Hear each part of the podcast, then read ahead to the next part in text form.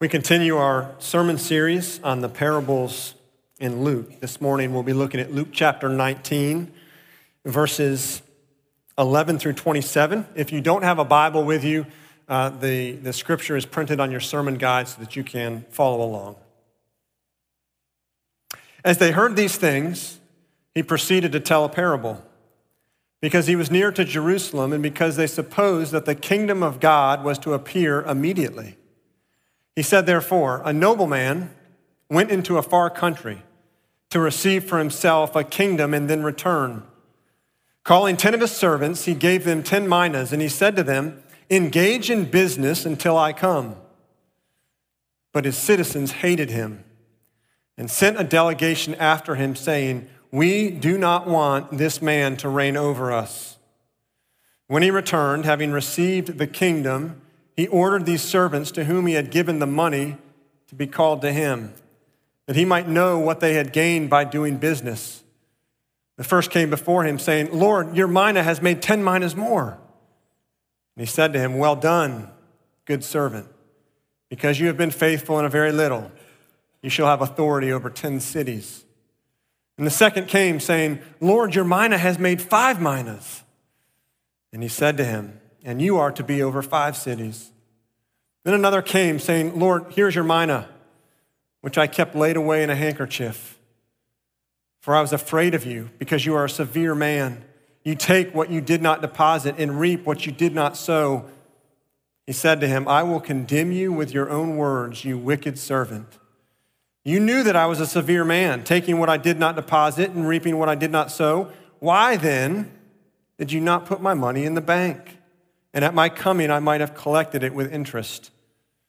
And he said to those who stood by, Take the mina from him and give it to the one who has the ten minas.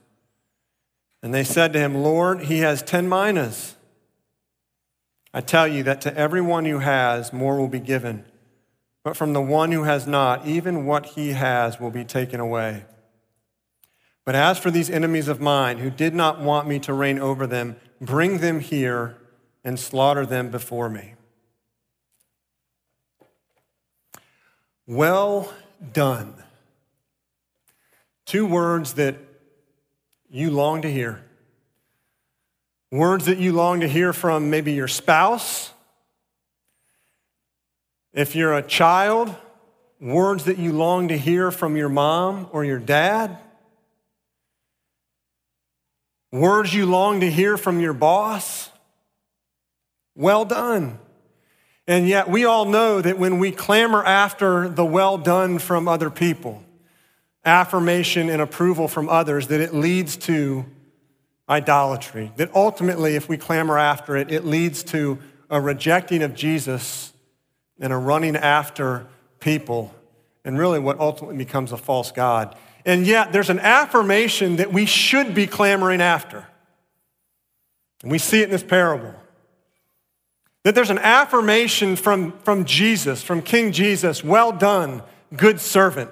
Or in Matthew 25, a similar parable, well done, good and faithful servant. That we should be clamoring after that. If you're a follower of Christ, those are the words that you would long to hear from Jesus at the end of your life, aren't they? Well done. Or those are the words, or that's the phrase that you would long to hear maybe in your eulogy one day. Well done, good and faithful servant. But what does that mean? What does that mean? What, what defines a faithful servant of Jesus? First, knowing the times. Knowing the times. Now what, now, what about the times, or what aspects about the times does a a faithful servant need to know? I believe there's two aspects that this parable points out that are absolutely critical for a servant to know. Right? The first one is that we live in the already but not yet. Now let me explain. Look at verse 11. It says as they heard these things, he proceeded to tell a parable because he was near to Jerusalem and because they supposed that the kingdom of God was to appear immediately. You see, Jesus was just about to get to Jerusalem, and they thought that this meant the kingdom was, was right at hand. that Jesus was going to get to Jerusalem, set up his earthly throne, do away with the Roman enemies and all of God's enemies, vindicate them, remove suffering, remove sin, remove pain, that the kingdom was coming. And so Jesus had to reset their expectations. And he does so in verse 12 when he introduces this parable. He said, Therefore, because their expectations were way off, a nobleman went into a far country to receive for himself a kingdom and then return. Right? He's setting up what he's about to do. That Jesus is going to die, he's going to raise from the dead, he's going to ascend to heaven, he's going to receive a kingdom, and then he's going to return one day a second time to bring his kingdom in full.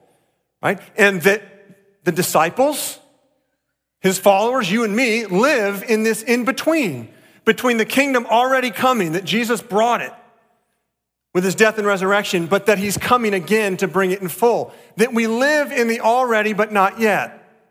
Now, what's significant about that? Why do you need to know that? Why do you need to know the already and know the not yet? What's so significant about it?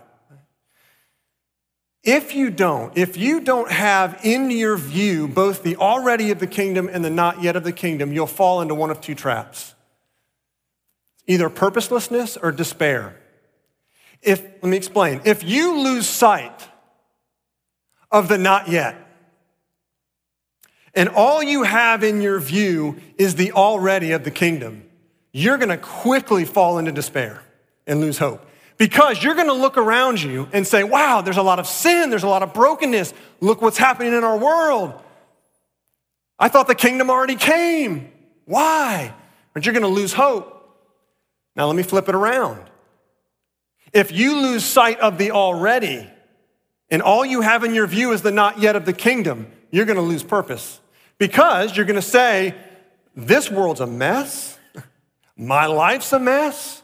And when Jesus returns, he's bringing a new one, and this one's going to burn up and go away. So, does it really matter what I do today?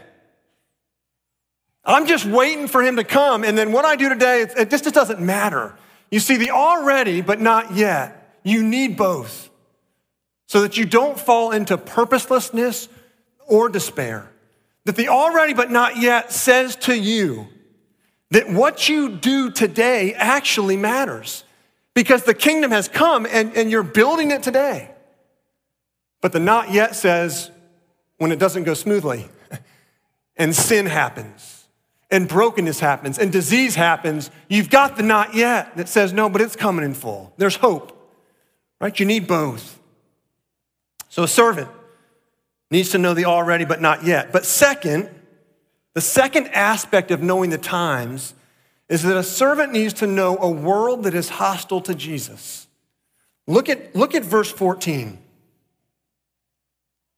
But his citizens hated him and sent a delegation after him, saying, We do not want this man to reign over us. Now, this is an odd parable Jesus is telling. It actually has historical precedent. That there was an event that happened 30 years earlier that the people that were listening were aware of and that really explains why Jesus told this parable. They knew exactly what he was talking about. 30 years earlier, Herod the Great was ruler of the Jews. He died, and they appointed a new king. And this king, before he began to rule over the Jews, had to travel to Rome to get appointed as king by Caesar. And so he traveled to Rome. He left his officers behind to take care of the Jews until he returned. The Jews sent a delegation of 50 people to Rome to protest this new king. They didn't want him to be king, they didn't like him. There's some stuff that had happened. And so they sent this delegation to, to, to, to protest, basically, and say, We don't want this man to reign over us. Like, that's the historical story, only 30 years earlier, that all the Jews were well aware of. And Jesus tells it, though, to explain his own kingship and what's about to happen right? That he was going to, to die, rise from the dead, ascend into heaven, receive a kingdom, subject to him, but then to return at some later time to bring the kingdom in full. And in that time, in between, that people would hate him. And that's the story we see unfold with the disciples, right? They, they have, as Jesus commissions them and sends them out, what we know of now, they had tremendous success, right? The, the kingdom expanded. They saw people come to Christ. They saw stuff happening, but guess what else they had? A tremendous amount of hardship. They took their lumps. Hardship and suffering and persecution. You see, the world is hostile to Jesus, and increasingly so. Now, let me explain a distinction here, because that may be a, a, statement that confuses you, or you look out and you don't see it necessarily. The world is not hostile to spirituality. Okay, you, you will not get any pushback of, of someone that gives a shout out to God after the MTV Music Awards or the Grammy Awards or after a football game, right, that gives a shout out to God. Because as long as it's God, who is the general deity over all of the major world religions, that he's on top of the mountain and all the religions lead to him, there's no resistance. But you know, when you when you mention the word Jesus, there's almost a cringe right? That the, the exclusivity of Jesus and therefore the God of the Bible does, does call for resistance. And it produces resistance. And it produces hostility. Now, why does a faithful servant of Jesus need to know this? Why do you have to have this in your view? Because if you don't, you will live with a peacetime mentality rather than a wartime mentality. Paul talks about this in 2 Corinthians chapter 10, verses 3 to 5. For though we walk in the flesh, we are not waging war according to the flesh. For the weapons of our warfare are not of the flesh, but have divine power to destroy strongholds. We destroy arguments and every lofty opinion raised against the knowledge of God and take every thought captive to obey Christ. So, what Paul is saying there, there is a spiritual battle, and it's, and it's waging in our world. And that you, as a servant of Jesus, a faithful servant, need to know that and need to understand that there's a spiritual battle waging because if you don't, you will live in a, in a peacetime mentality versus a wartime mentality. You know, three years after, or three years into the uh, World War I, the uh, Allies and the American forces were, were running up against starvation because the, the agricultural fields were being destroyed by the war, by World War I. Um, those that worked the fields were being pushed into service. Uh, the, all the transportation roads were cut off, so distribution was cut off. And so in the fall of 1917, the U.S. Food Administration was started. And it was started by the president at the time, Woodrow Wilson, and he appointed future president Herbert Hoover as uh, the, the over this U.S. Food Administration. And it's fascinating to read what happened.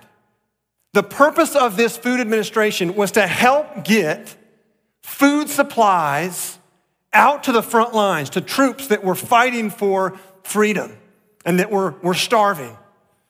And so listen to the account of, of what happens. It was a voluntary program that was started, that was built on Americans' compassion and their desire, right, to, to support the larger war effort.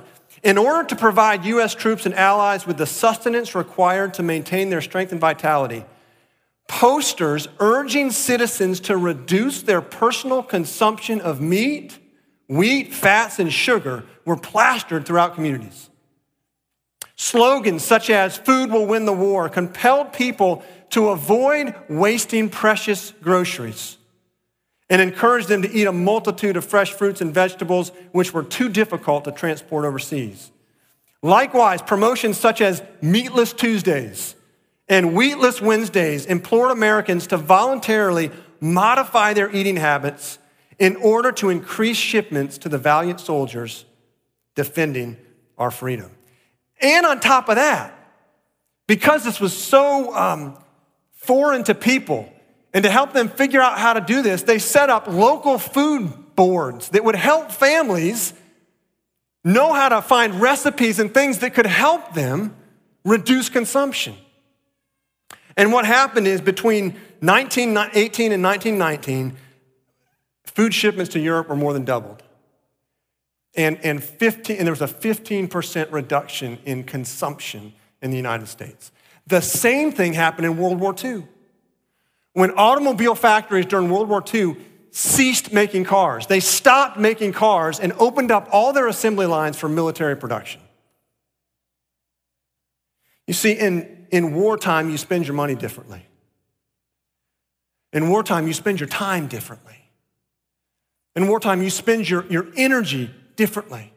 And the point is that when a servant of Jesus understands that we're in a spiritual battle that it's waging, that it should affect the way that we spend our time, the way we spend our money, the way we spend our energy.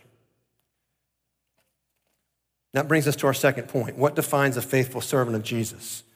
First, knowing the time. Second, investing your gifts. Look at verse 13. Calling 10 of his servants, he gave them 10 minas and said to them, Engage in business until I come. So you have this nobleman, he gives each servant a mina, right, which was about uh, three months' wages for a laborer. That was the amount of money it was. And he said, Go, go do business. And so what do they do? He, the nobleman goes off, and the first two servants, they go and engage in business. Nobleman comes back, What have you got? And what happened? The first servant said, I made 10 minas out of your one. Second said, I made five minas out of your one.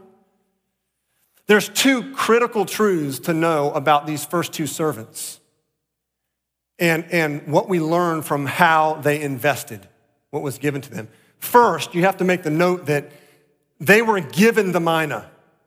It didn't belong to them, right? The nobleman owned it, he gave it to him, and he still owned it. So they didn't own this mina, it didn't belong to them. But the second, and this is what's so striking, is that they actually right, go and make more money for this nobleman, not for themselves. Right? They took his, his money and they went and increased it, not for themselves, but for the, but for the nobleman. And this is in stark contrast to the, uh, to the third servant. Right? The third servant, what does he do? He takes that mina, he stuffs it in a handkerchief which means that he didn't spend any time, any energy on increasing the nobleman's money for the nobleman. And we can only assume that after he stuffed it in the handkerchief, what did he do? He spent his time and energy on his own life, right? His own agenda. And so you see this stark contrast. And what we learn here is that you, you have been given resources and gifts by God to be invested in the kingdom, for the kingdom, for God not for yourself. If you've been given the gift of time, how are you investing it in the kingdom? If you're single, you've been given the gift of time in a, in a way that's much different than others. It's, it's actually a very precious gift that God has given to you. How are you using it? And even if you're married without kids, you have a gift of time that others don't have. If you're empty nesters, decades later, you have the gift of time that you hadn't had when your kids are off. And the question is, how are you investing it? How are you spending it? Are you spending it for the kingdom? Or are you spending it just on self? If you've been given the gift of children, how are you investing your children in the kingdom?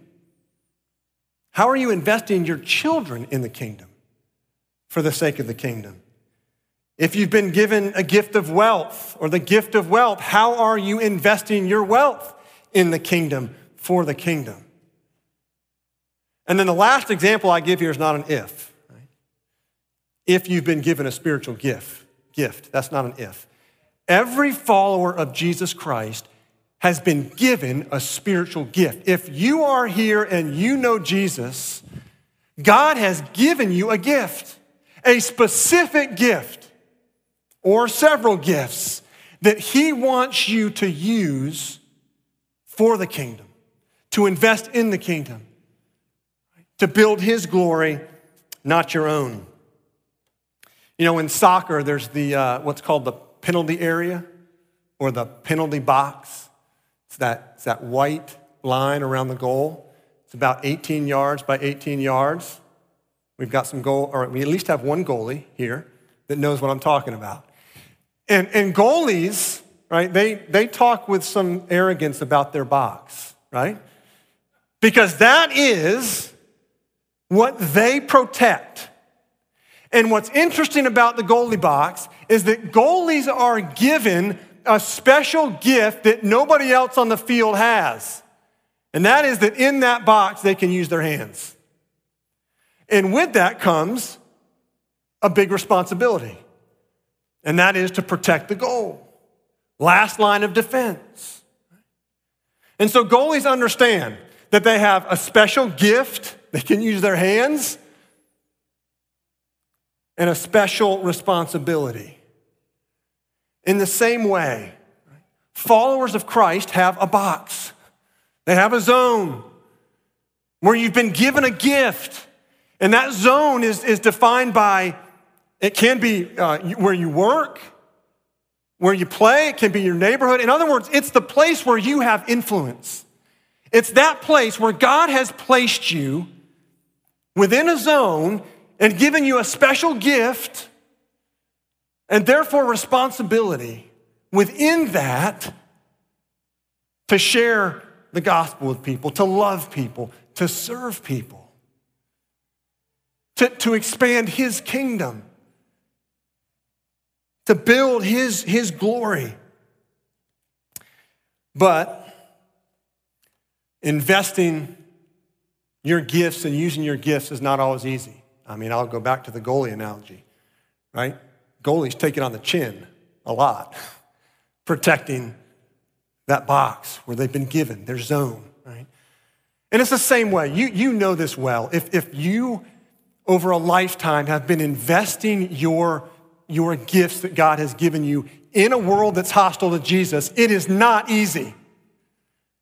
Like the disciples, yeah, you have successes and beautiful stories, but you take lumps. You take it on the chin. And there's hardship. And that's what we see in verses 20 to 23 with the third servant. This is really interesting. What this third servant says to his master, to the nobleman. Right? That he hid the mina in a handkerchief. The nobleman comes back and says, What'd you do with my, my mina? And he says, He pulls it out of the handkerchief and said, I hid it. Why? Why did he hide it? He said, I was afraid of you I was afraid of you, and I knew that you were a severe man. I was afraid of you, and you're a harsh man. You collect where you didn't deposit, you reap where you didn't sow. And what is the nobleman's response? Well, then, if you thought that, why didn't you take my mina and just put it in the bank? Low risk investment. Do something to get some interest off of it. You see, the nobleman was calling out this, this servant's excuse. It was an excuse. You see, there's nowhere in this parable that says that the nobleman was a severe, harsh, evil man. The citizens hated him. And we can imagine that this third servant, when he starts, and, and maybe he did, maybe he thought about investing that mina. Maybe he thought about, I'm going to go out and engage in business and I'm going to make the nobleman some money. Uh, maybe he did. And then he realized, wow, as a servant of the nobleman, trying to make money with people who hate the nobleman, this is hard work. this is difficult. And so we can only assume that he went, This is so hard, seemingly impossible. I'm not, I'm not sacrificing for that, so I'm gonna stick it in a handkerchief. And I'm gonna live my life. He wasn't, he wasn't willing to do the hard because it is hard. And for those of you that, that have for a lifetime or a season invested your gifts in the kingdom, you know the hard. It's difficult. And yet, I'll say this if your investment of the gifts that God has given you is not costing you something, then it's probably not investment. Now, what I mean by that, when I say it costs you something, costs you emotionally, uh, costs you physically, costs you spiritually. If there is no cost to your investment in the kingdom, then it's likely that you've taken the mina that God has given you and you've put it in a handkerchief. And so this brings us to our third point. If investing your gifts is hard, then what's the third thing that defines a faithful servant of Jesus? And that is honoring the king. Honoring the king. You know, this parable, if you look at it, it's ta- it talks about basically two responses how the servants respond to the nobleman and how the nobleman responds to the servants. The first two servants have a different response than the third servants to the nobleman. The, the nobleman has a different response to the first two servants than the third, right? This is the, at the core of what it means to be a servant of Jesus is how you respond to him. What's your posture towards him? What's your attitude towards him? How do you carry yourself before him? And you'll notice what the, the nobleman does in his response to the servants. He gives the first two servants more, and he takes away from the third servant. And what Jesus is trying to teach here is that he is a king who both rewards and judges. Now, why is this important? Why do you need to, to know this? Let, let me, let's start with the first two servants. Look at verse 16. I want you to notice the first servant's response to the nobleman after he returns. Verse 16 The first came before him, saying, Lord, your mina has made 10 minas more. You get a sense here that this servant is not telling the nobleman how much more he made to get some sort of reward. Now, you're going to see that he gets rewarded. But you get a sense that this, this servant is saying, Lord, look what I did for you. Look, I took your one mina and I made 10. Look at this. It, I think it's the equivalent of what can happen around Christmas time when uh, a little girl opens up a, a, a gift on Christmas from mom and dad or from dad. And the gift is a, a little package of markers and a coloring notebook. And the first thing this little girl does when she gets this gift from dad is she takes the markers and she takes the notebooks and she runs to the table and she starts to color a picture and she finishes it and she pulls it out and she runs up to dad and says, Dad, Dad, look what I drew for you. She took the gifts that her dad had given her and then she just drew a picture and gave it back to him. That's what we see here in the first two servants. Lord, look what I did for you. Happiness, pleasure, to simply please. Right? That, that, that's ultimately what Jesus wants. He gives us gifts and we multiply and we expand with those gifts. Why? Not because we're going to get something out of it, but because we want to please Jesus. We just want to please Him. But there is reward. When the nobleman returns, right, you look, he rewards the first two servants for their faithfulness. Verse 17. He said to him, Well done, good servant. Because you have been faithful in a very little, you shall have authority over 10 cities. You see, these first two servants invested the money they had been given in a, in a an atmosphere that was difficult and hard among citizens that hated the man they were serving, no different than where you find yourself. Investing gifts that you have to advance the kingdom in a culture that does not like Jesus, that hates Jesus. It's hard work. And so these first two servants do that, and they're rewarded. Now, why do you need a king who rewards? Because a life of ministry, a life of sacrifice, a life of pouring yourself out and your gifts for the sake of the king is hard. It comes with lumps, it comes with hardship, it comes with suffering. It can be emotional, spiritual, physical. You need a king who rewards. September 2nd, 1945, the documents of surrender officially ending World War II uh, were signed by the Japanese and by the Allied forces. And General Douglas MacArthur oversaw the signing of these documents on the USS Missouri. And uh, he was the last, uh, after the Japanese signed, he was the last of kind of the Allied forces to sign. And he did something very unusual. He actually had two of his generals next to him. And after he signed, he had each one of these generals sign as well. Why? Because both of these men, both of these generals, had suffered intense persecution as prisoners of war. They persevered, and he wanted to honor them by having them share in the victory by signing. You know, Romans 8 17 says, This side of heaven, that you and I will face spiritual battles.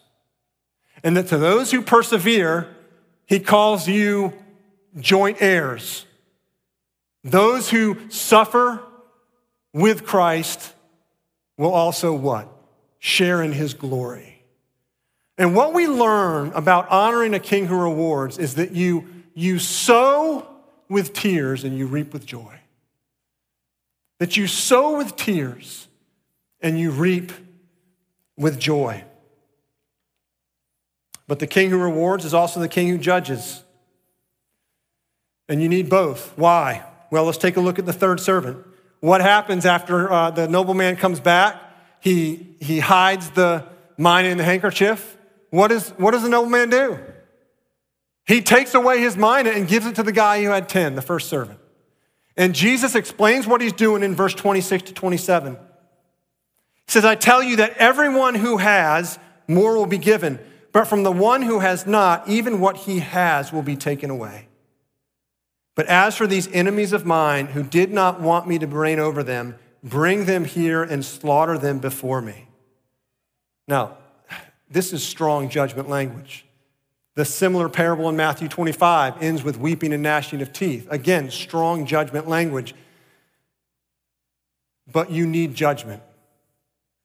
Why? Because judgment is simply a purging from God's world what doesn't belong. It's a purging from God's world of what doesn't belong. And notice how it's described in verse 26 that there's a taking away. That this, this servant, the third servant's mina, was what? taken away. And what we see a picture there is of common grace. That everyone receives gifts from God, regardless of whether they acknowledge Him or not. That's called common grace.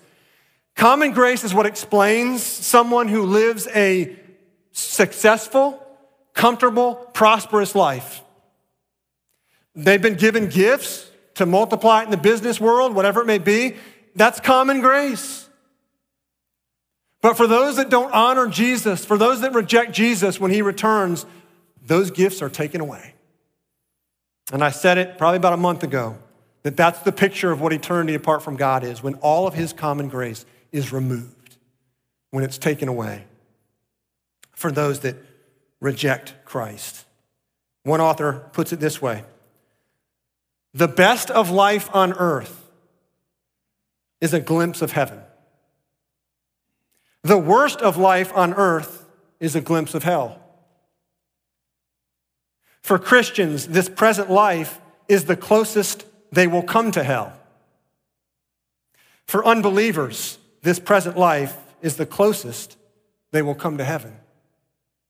See, why do you need judgment? Why do you need a king who judges? Because you need a new world, a new heavens and a new earth that is void of sin and void of pain and void of suffering and void of enemies of Christ.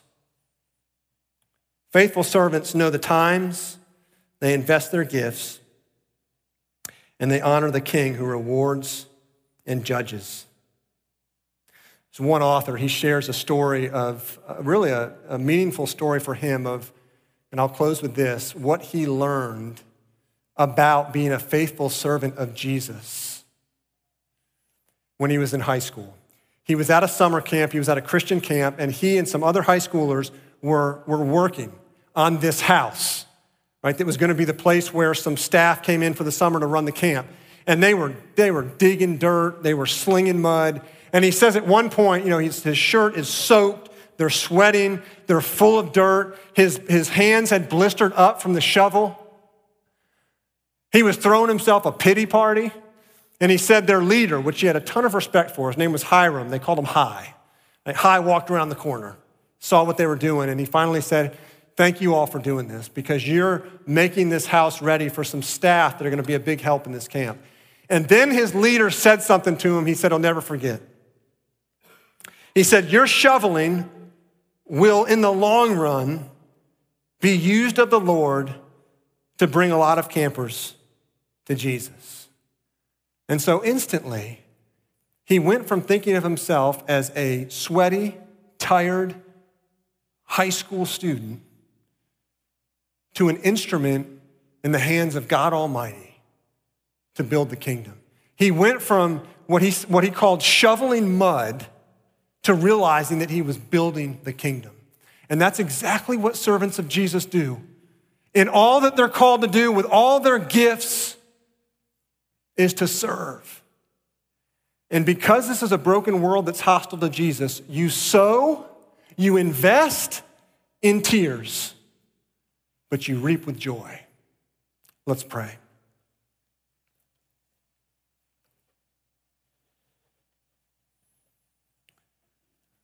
Father, what a sweet picture you give us of what we have in store after investing for a lifetime in your kingdom, which has tremendous joys, but also has tremendous sorrows. And the promise, as we read in Romans 8, that if we share in your sufferings, if we sow and invest with tears, that we will also share in your glory, that we will reap with joy. Father, thank you for this meal this morning that is a little taste of the reward. It's a little taste of the marriage supper of the Lamb.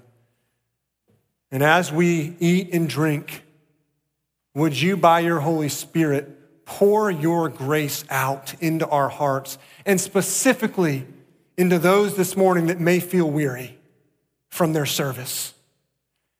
Specifically for those that maybe have lost their moorings and wondered why they're doing what they're doing.